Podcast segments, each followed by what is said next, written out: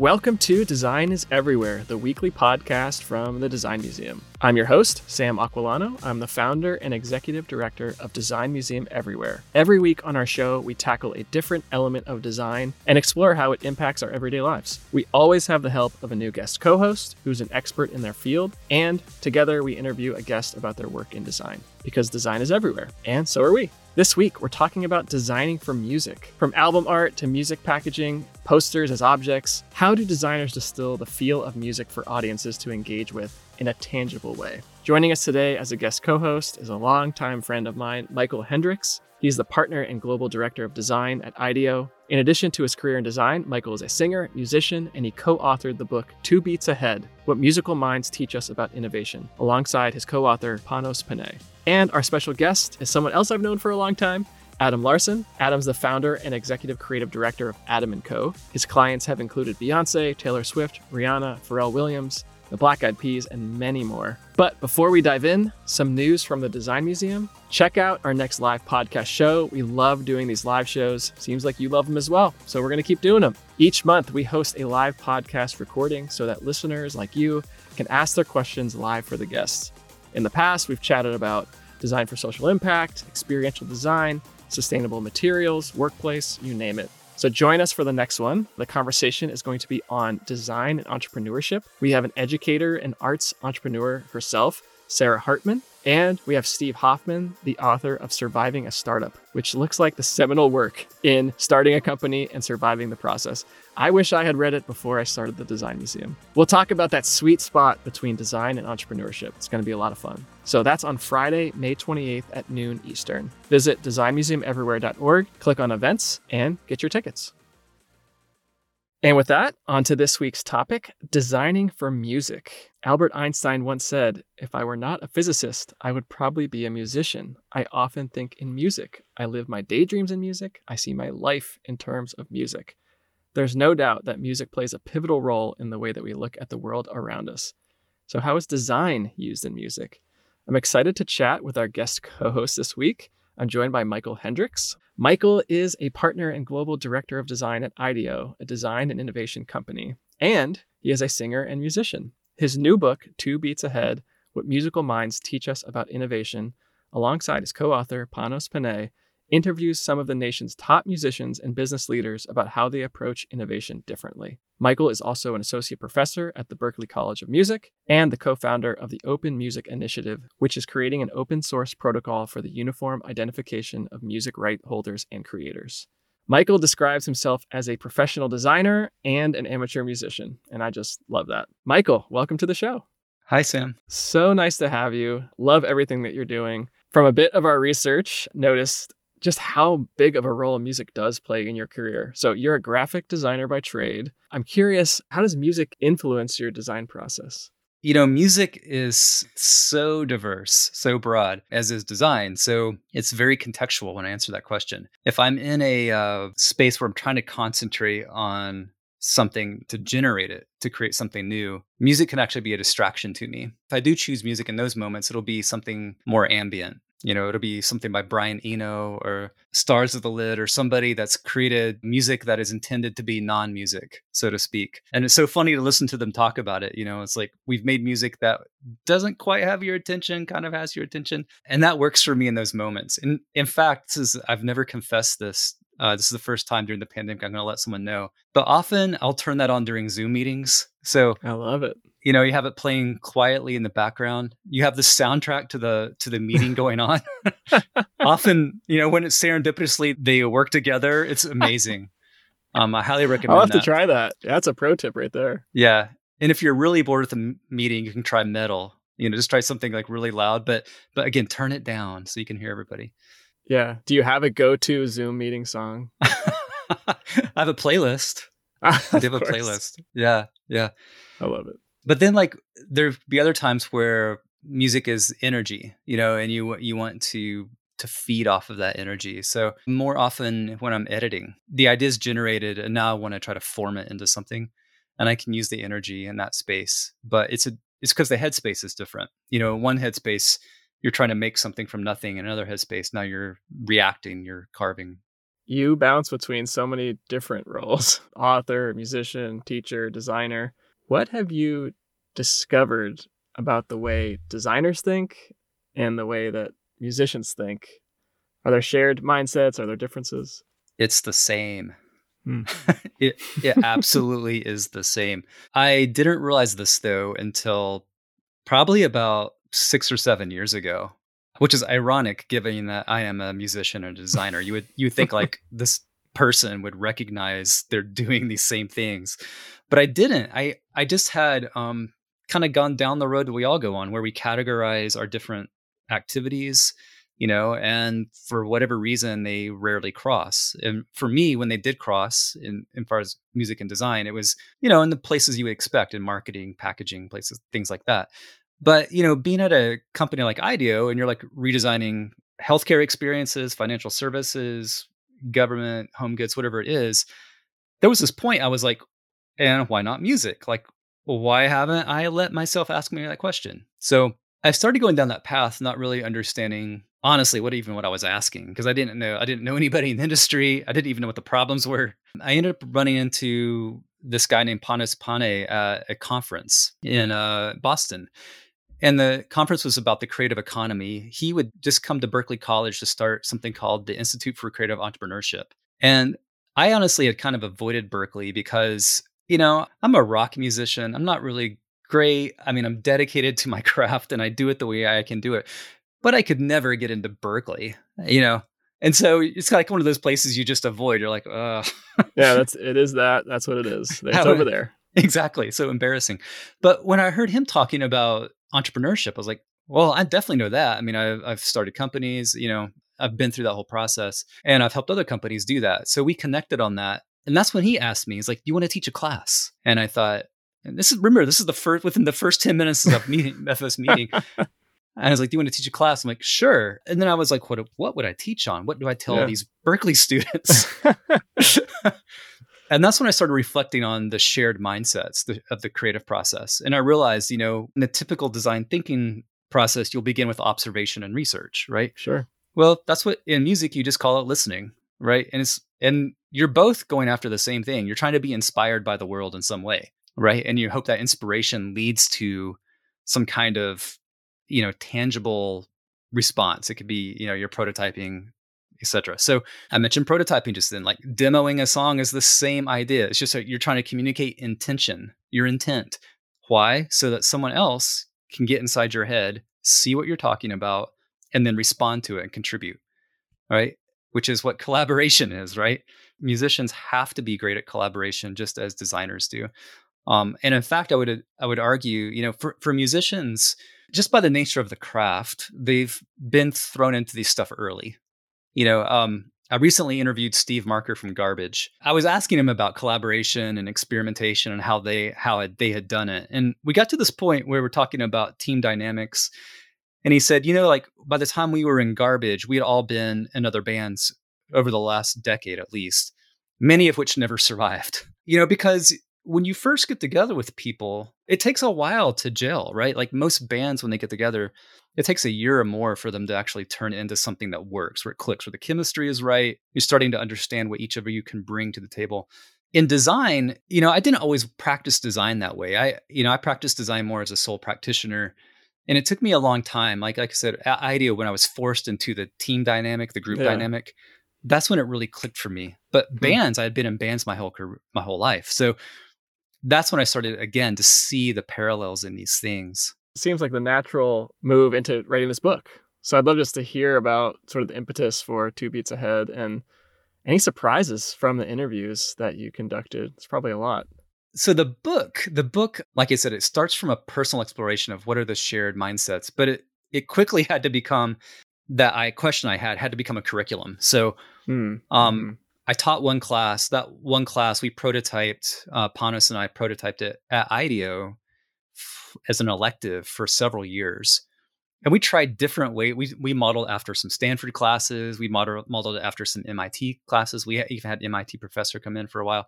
But, you know, eventually we kind of figured out what it should be. So we're trying it over. And it eventually turned into a curriculum, became the first course of the entrepreneurship minor at Berklee. And what worked by the time we got it to that point was not to focus on the methods, the creative methods, but to focus on the creative mindsets. What I realized, and basically because I've been in the design thinking world now for a decade, you know, it is so frustrating when people look at design thinking or talk about it as this formula that you can just throw at anything and it creates innovation, right? Mm-hmm. It's one of the most frustrating things. And partly, you know, the work culture that we live in that wants to take every diagram and turn it into the, you know, results. Exactly. Here's a form, check off the boxes, innovate. And so I didn't want that kind of misunderstanding to happen as we were talking about music as well. So sure. I said with the students, let's just focus on getting them to see the world in a particular way. And if they can see the world in a particular way, if they can recognize these characteristics, these mindsets of listening, of collaborating, of demoing, of experimenting, of producing, etc., that'll be enough, because then they can figure out with other people who have hard skills how to act on them. Yeah, yeah. So there was a point at which, you know, it went from teaching the class that Panos and I were saying, actually, we think this is applicable to many more people, not just these students at Berklee. And part of the proof of that for us was when Berklee merged with the conservatory, then my class not only had musicians, sound engineers, but also dancers. Wow. It had theater majors, it had script writers, it had fine artists, and it worked. It worked for all of them. And that's when I realized this thing could be a book. But then the book is a whole different thing, because you can't just take a class curriculum and turn it into a book. That'd be like the worst book, you know? So, you know, we had all this secondary illustrations in the classroom where you're pulling things from the internet, pulling things from books. But for a book, you need like fresh content. So that meant we got to interview some icons, you know? That's awesome. Yeah. Who'd you interview? We have Pharrell, we have Justin Timberlake, we have Imogen Heap. We have Hank Shockley, who is a member of the Bomb Squad, founding member of Public Enemy, now producer and executive. T-Bone Burnett, who played with Bob Dylan, and then he's gone on to produce, you know, soundtracks for like O Brother Where Art Thou? He produced the Robert Plant, Alison Krauss record, that crazy mashup record. Jimmy Iovine, who started Beats by Dre with Dr. Dre, and sold it to Apple. We have up and comers like Madame Gandhi, who is I met her through an IDEO sponsored summer camp with Fidelity, believe it or not. And she, of all places. Out, yeah, I thought she was like a really good presenter, and it turned out she was the drummer for MIA. That's awesome. I loved this quote from Pharrell. I find that making a chair is not really different from making a song. There's a hook, there's legs, there's a seat, there's the verses, the hinges or the screws are the glue, which is the chord structure. You're using different materials, but it's the same thing. I was curious if any tools of designers carry over into music. The tools are a funny thing, because now everything is in this box that we use, right? Yeah, that's right. And, you know, I realized this a couple of years ago, again, through my own like dumb aha moment where, you know, you're looking at the tool palette for Photoshop, and you're looking at the tool palette for Apple Logic, and like if you didn't see the title of the software at the top of your screen, you wouldn't even know which one is which, because I mean everything has flattened out. And it's kind of an amazing thing, you know, like the access to all of these tools, whether you're a designer or a musician, 20 years ago was expensive, you know, but now it's free. It's absolutely free. There's like nothing stopping you from creating at this point. All you just need to do is get access to a laptop, which you can get now for a couple $100, you know, cheaper than a phone, believe it or not. Totally. Yeah, it's not free, but when we started our podcast, we were like, okay, we need, I guess, audio software. We have Creative Cloud from Adobe, and we were like, oh, Adobe makes audio software? Pulled it up and we're like, yeah, we think we can use this. It's like the same tools. Yeah, you've learned the behaviors, like you've learned the UX. I mean, the UXs do not dramatically differ. So to me, that's been the flattening out. Now, like once you get into expert mode, you know, and you want to like go down hardware for either side, you know, you're in different worlds. But I do believe that we have generations coming up now that have blended these things together in their minds. And you see it in the work too. A word like multimedia today is a really archaic, right? Because it's more like everything's just blended together at this point. Yeah. I don't know what you would call it. Blended media. Who knows? We're coining new words. Exactly. Today. Blended media. Pick it up at your next bookstore. That's right. Yeah, it's a different world. I think it's pretty exciting, actually. Yeah, that's really cool. I had learned that you used to design your own cassette tape covers. So I'm curious how like the actual music packaging, like the design around those elements have changed how you interact with music over time.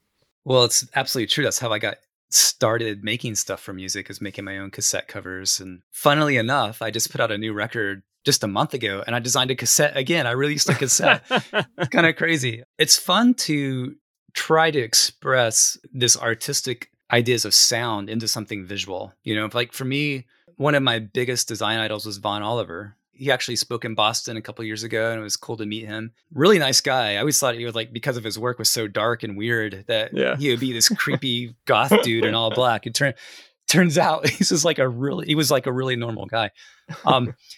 But he had a great ability to take texture and atmosphere and translate it visually into something iconic. And so those were his ideas were influencing me, along with I'm a child of, you know, the era of David Carson and Ray Gun magazine and all the grungy messed up stuff that we did in the 90s. So a lot of that still plays out for me in my creativity.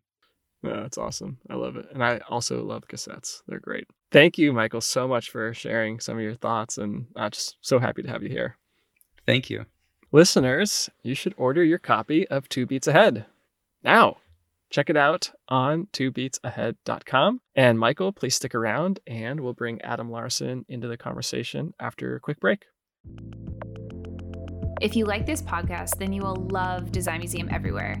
It's a museum that comes to you wherever you are. That's right. Design Museum Everywhere is all about making design education and inspiration accessible to everyone. Become a member today and join a global community of design thought leaders and change makers.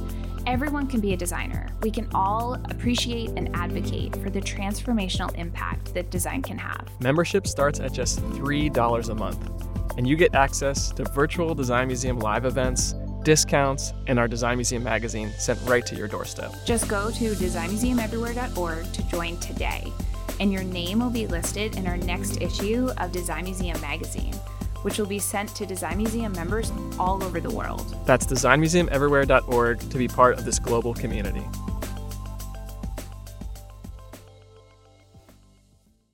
We're back, and we're joined by our special guest, Adam Larson. Adam Larson is the founder and executive creative director of Adam & Co., a creative consultancy designed for the modern era.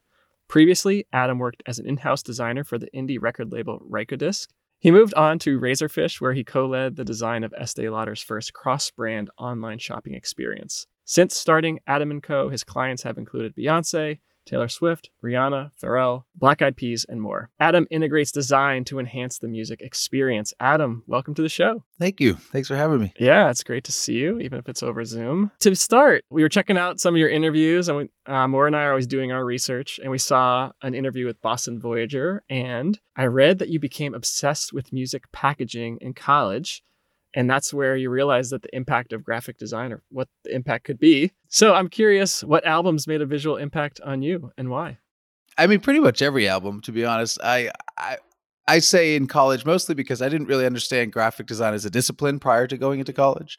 I was studying illustration, and we were coupled in the visual communications department with graphic design majors. They were called communication design majors and ad design majors. And so I got to learn a lot about it from working in the same studios and whatnot with designers, but wasn't able to take enough courses to get a credit in it. So upon graduating, I taught myself design essentially. And really through music, I mean, I did understand the design, graphic design as a discipline through individuals such as Vaughan Oliver and Dave McKee, and so illustration-like people that worked with typography in a way to depict music. Storm Thurgeson from Pink did a lot of work with Pink Floyd, and people like that, people that were very much specialized in album packaging and album design. For me, music is everything in a lot of ways, and design just sort of makes sense to me through music. So when I would see an album cover, you almost hear the album before you hear it sometimes by looking at it, or vice versa. And sometimes for me, you can't ever remove an image once you've heard it. So that was always so fascinating to me, still is to this day, and really became the whole reason I got into combining imagery and typography. The design make the music tangible, or does the music, you know, make the, like, where does that blend happen? That's super interesting to me. Yeah, I mean, I think one of the beautiful things that I've always and still continue to become more fascinated with about music is that it is intangible. So it's one of the most frustrating but yet satisfying things to try your damnedest to make something as close as possible to what you could maybe refer to as tangible by creating an image to associate a sound, but it's still never quite able unless it is one and the same thing, which I don't know much that is. I mean, I've heard of artists that have done things. Recently, I've heard of an edition release of a piece of art, which was an artifact from the recording of an album that comes with a recording of the album. So you get a piece of, I think it's ceramic that was broken as part of the recording. Wow. That's the closest thing I've heard of a tangible artifact, but it's not music itself. Oh, that's really cool though. That's like making it a tangible experience. Like you're part of it. And that has seemed like so much of what, you know, liner notes and Michael and I were talking about, like cassette, you know, covers. It becomes that like brand for that intangible thing, which I think is really, really cool. Oddly enough, I designed my first cassette this year, 2021, ever for the Pretty Reckless. They put out a new album and they put it on every format imaginable, and cassettes were one of them. I couldn't believe it. That's awesome. Actually, for that project, I would just love to know, like, where do you start? And when you get a project like that, does the artist have a vision? You're bringing your vision. How does that all work? It definitely depends. I mean, it spans the gamut. It certainly, artists always have a vision to some extent and look to whoever they collaborate with to either facilitate or execute that vision. Mm-hmm. I sometimes hope to find my way into more of like a creator, collaborator, as opposed to just facilitator, because it is often more interesting, I think, for the artist to take what they originally thought of and evolve it. You've worked with so many different artists at different levels, from, you know, the professional to now, you know, working with friends. I imagine, you know, you probably start at different places with each of them, trying to get an idea of where to even begin visually. And I'm wondering where it might be similar, regardless of like highest echelon iconic pop star versus, you know, upstart indie. Like, are there things that just transfer similarly across all of those artists when you're working? Yeah, I mean, at the end of the day, with all due respect to musicians, because in my mind they are gods, they're musicians. So I think that's the one thing. It's a different journey and result in mind than the sort of presentation of it, you know. And I think that is always a similar dynamic you have to manage when you're working with someone to help really create their vision of what they've created. You know, you're visualizing something they thought of. So you got to not only understand what they created from an auditory perspective, but what they're looking for from a visual perspective. So that dynamic I've found to be very true. If it's someone who's 20 years old, it's their first record and it's on a major label, or someone who's 60 years old, it's their first record and they're putting it out by themselves. It's always that same leap of trying to make the music look like something that connects in their mind, not mine, you know? So that's been an interesting dynamic. But in terms of the projects themselves and the extent of them and the approach to the packages or whatever, I've really always tried to take a unique approach, as I would to any project, and think about what the record's original intent was. Some people wrote records to grieve, some wrote them to inspire, some wrote them to memorialize, and some wrote to like predict, or some had no intention at all. Some were collections of miscellaneous thoughts and different influences and collaborations. So there's no one way to approach, I personally think, any two albums the same way, unless it's the same artist and they're looking for the same thing. I love that idea of intention, you know, of helping people clearly state that intention. I feel like that's actually the job of the producer as well, you know, and when they're recording the song, because, you know, you have all these emotions, ideas that you're trying to translate into something, you know, and then the producer is there to try to help you get it out. You know, like I interviewed Hank Shockley last year, and he was talking about working with Slick Rick. And remember Slick Rick? Of course, yeah. But he said like Slick Rick was had been rejected by all the producers. Like, they had tried to work with him for over a year. And because he was one of these people that had such a clear idea in his head of what he wanted, nobody could work with him. It was just like impossible. So Shockley said he like basically figured out, like, to work with this guy, he had to be his, quote, assistant in his head. And you know, he wasn't going to tell him what to do. He was just going to figure out how to make it possible. And then once he had kind of helped him get through that threshold, he could tweak this thing and that thing to kind of take it to the level that he felt as a producer it needed to be. But I thought it was a great strategy. He's like, I'm not going to manage Slick Rick. I'm just going to manage the environment around him, help him achieve what his goal is. And then I will take it in a new direction and get it up to the professional quality I want it. That is an interesting, I mean, it makes good sense. I would say in the times I've worked with artists that have a lot of handlers, like they're very big stars, it's a similar thing. It's really, you have to manage your role in the process and understand that the process, your role is fairly insignificant. And, you know, like the vision and their, I'm speaking of the likes of like a Taylor Swift and Beyonce, where, you know, anytime they breathe, it's either $1 million is made or lost. So you got to be careful with how they're everything.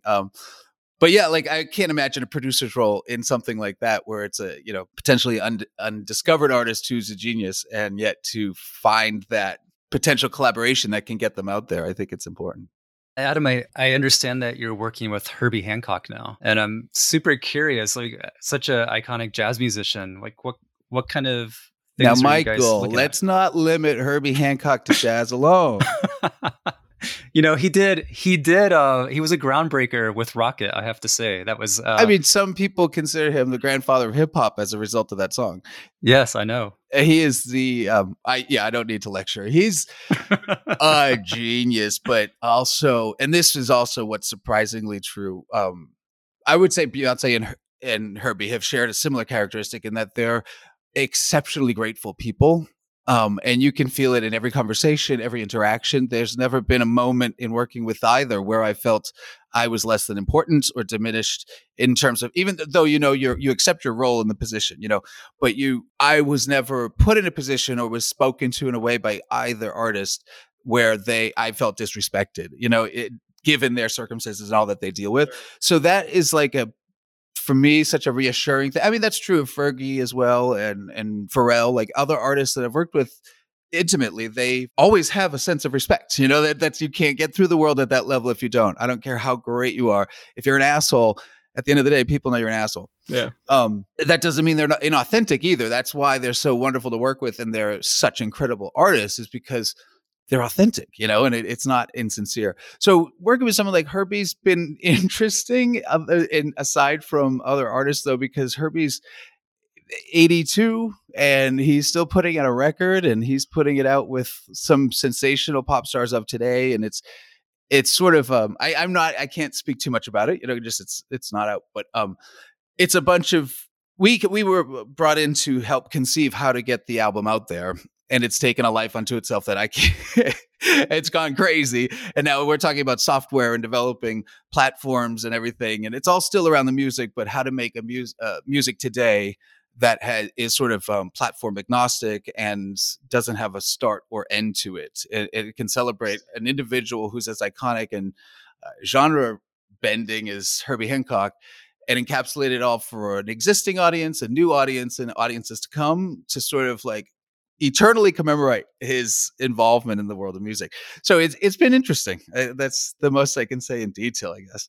What kind of other things are you getting asked to do beyond maybe just like packaging or visualization? It's sort of just design for music, in support of music. So it's packaging is one part of it. Oftentimes it's ad campaigns that go along with it. And those tend to be sort of dumbed down versions of the album cover, but it depends on the artist. I mean, or even the organization. I've worked with Berklee on a number of like tours of the, you know, virtual tours. So, because for their online school, teaching people about the people who have gone there and the music that they create and stuff like that.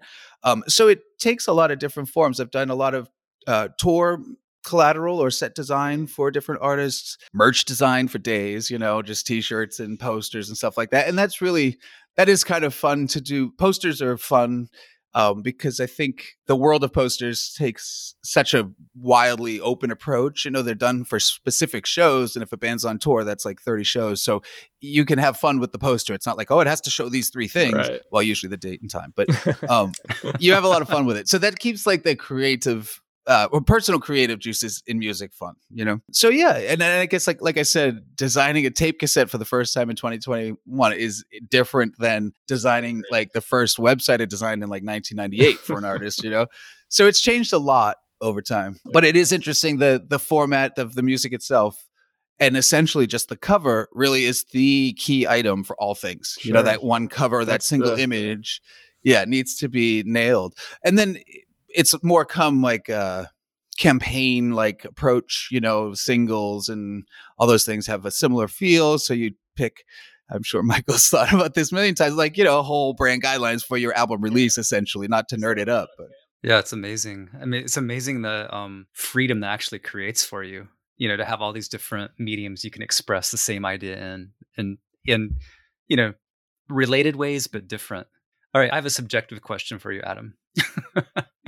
I was recently talking to an illustrator. He's had an amazing career as an illustrator, and we were talking about our portfolios. And he said, you know, I don't put my best work in the portfolio because I have found that clients treat my portfolio like a menu. Mm. And whatever I have in my portfolio, I need to be able to reproduce again. And that led us down to this conversation about like, I was like, oh man, I've really screwed up my portfolio because whatever I put in my portfolio is usually like, you know, you accidentally got really good at something and it happened and it, like, you can never do it again, but it was so good. You want to brag about it. Right. So I'm curious for you and like in your portfolio, like, can you think of like album covers that you designed that there was some kind of unexpected accident or unforeseeable thing that happened that actually made it better? And you're just like, oh my gosh, we're just going to go with it.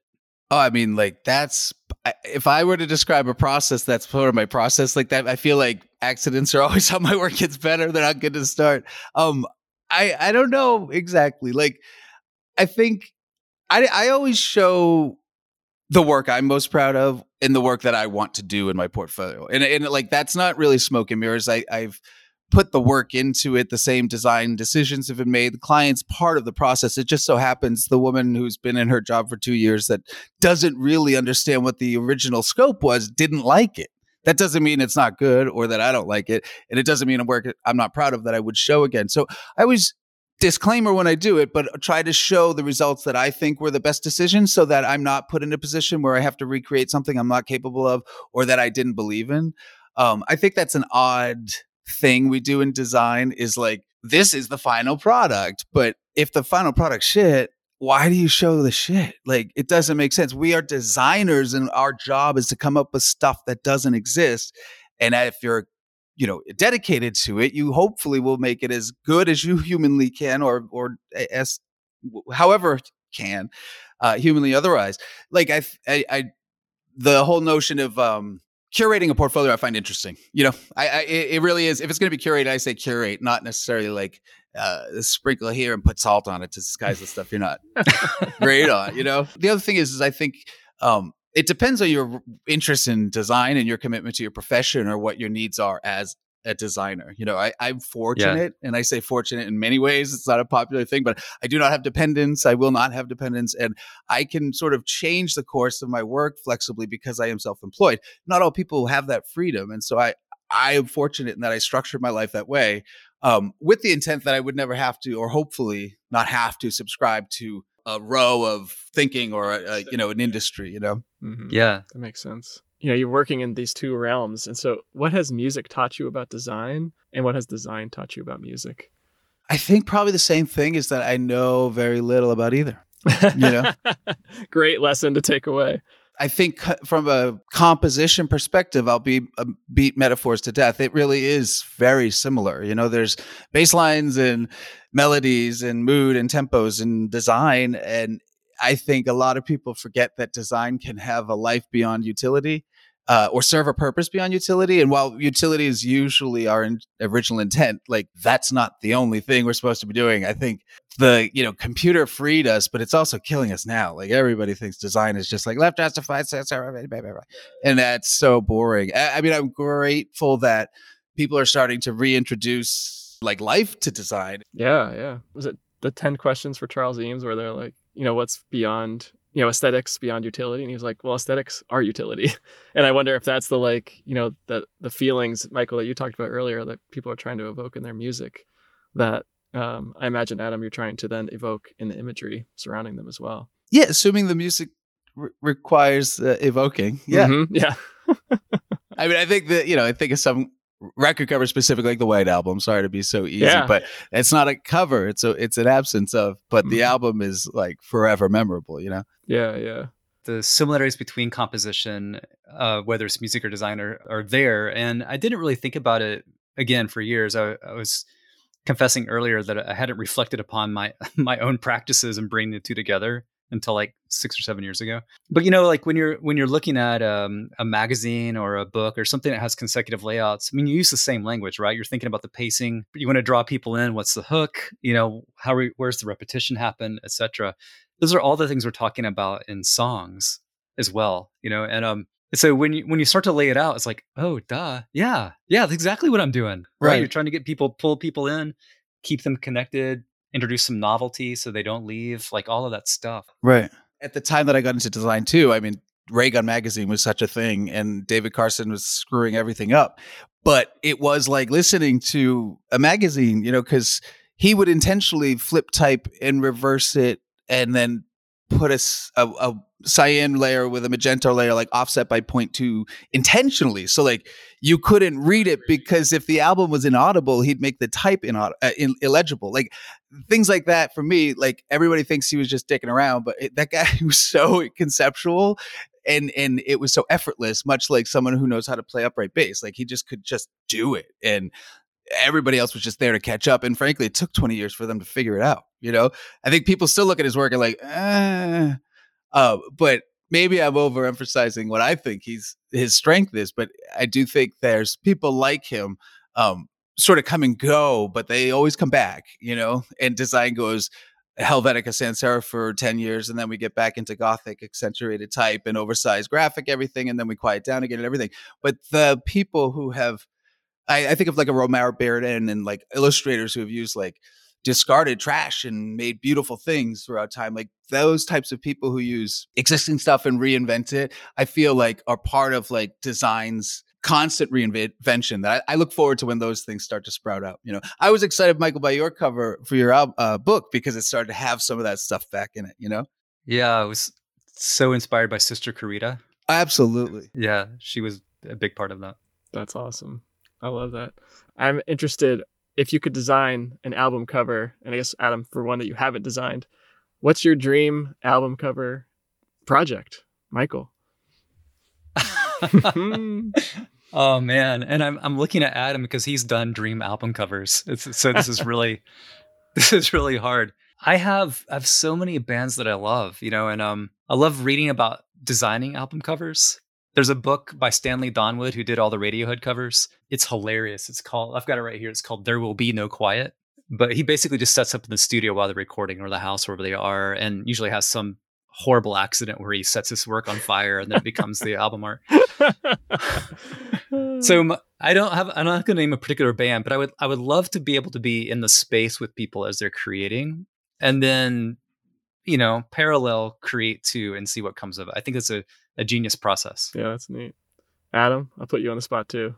I think that's sort of an easy one for me. I think I would love to do a reissue box set of Pink Floyd's The Wall. Sort of cliche, but Pink Floyd is sort of my everything. And that would be, I can't think of a more iconic album for me to sort of get my hands on. Granted, I doubt it would be any different. Yeah, I wonder you do the whole process and you'd end back.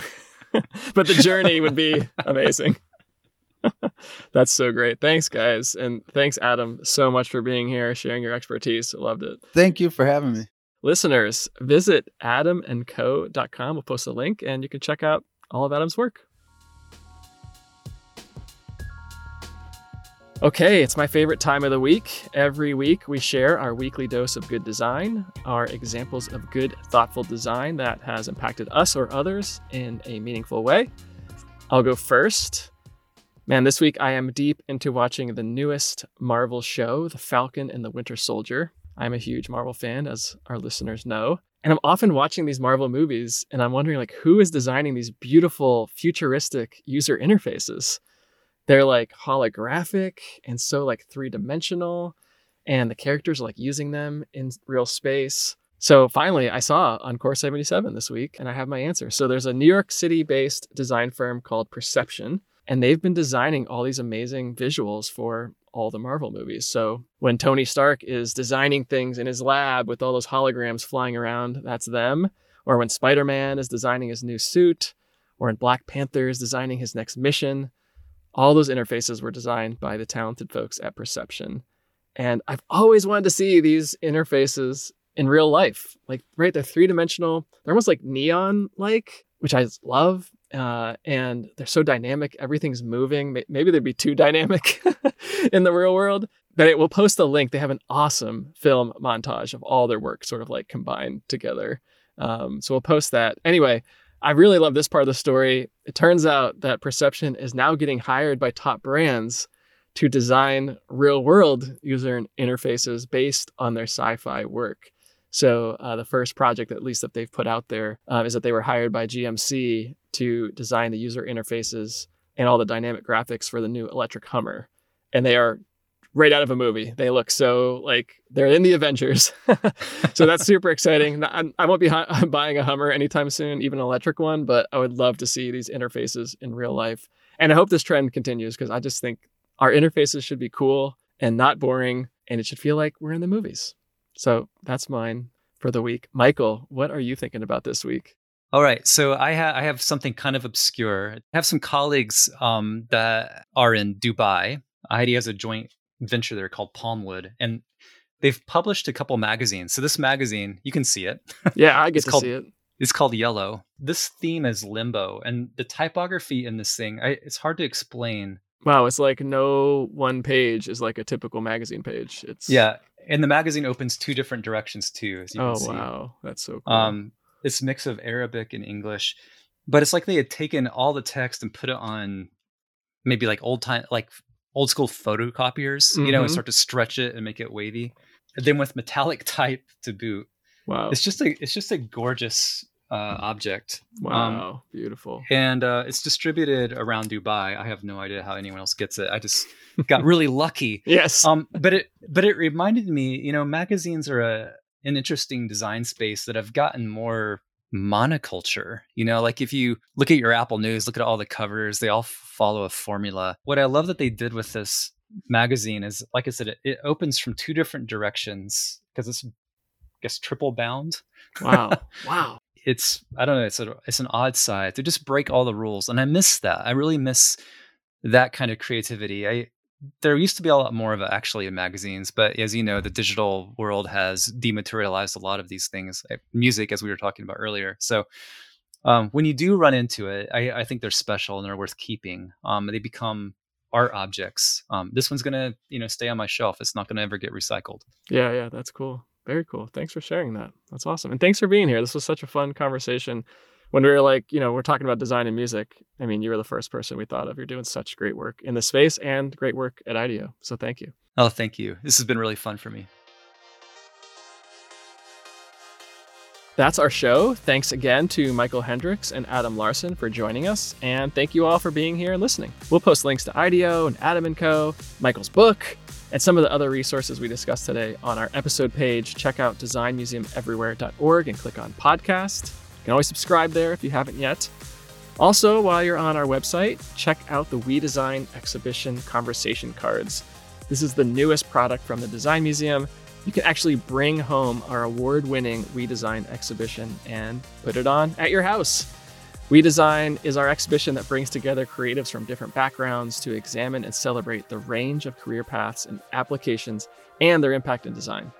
The deck has been truly a labor of love for our team, especially at a time when we can't have our exhibitions out in public. We wanted to create a way that you could actually enjoy the exhibition at home. And also, we wanted to prompt some of these topics for discussion around diversity and equity in design. So you can use the deck with your friends on Zoom. You can check it out alone. There's different activities and questions to answer. It's available to order now on our website, designmuseumeverywhere.org. You can always find the latest from the Design Museum on social media. We're on Twitter at @design_museum. And on Instagram, we're at Design Museum Everywhere. We're also on Facebook and LinkedIn. And we have an awesome weekly e-newsletter, so you'll always be in the know of what's coming up, including events, podcasts, live shows, and more. You can sign up for that on our website as well. This episode was written, edited, and produced by Amor Yates, with production assistance by Ryan Flom, and editing support and additional research by Julia Christian. Our theme music is Orange Sunset by One Wave. For the whole team here at Design Museum Everywhere, thanks again for being here, and we'll talk again next week.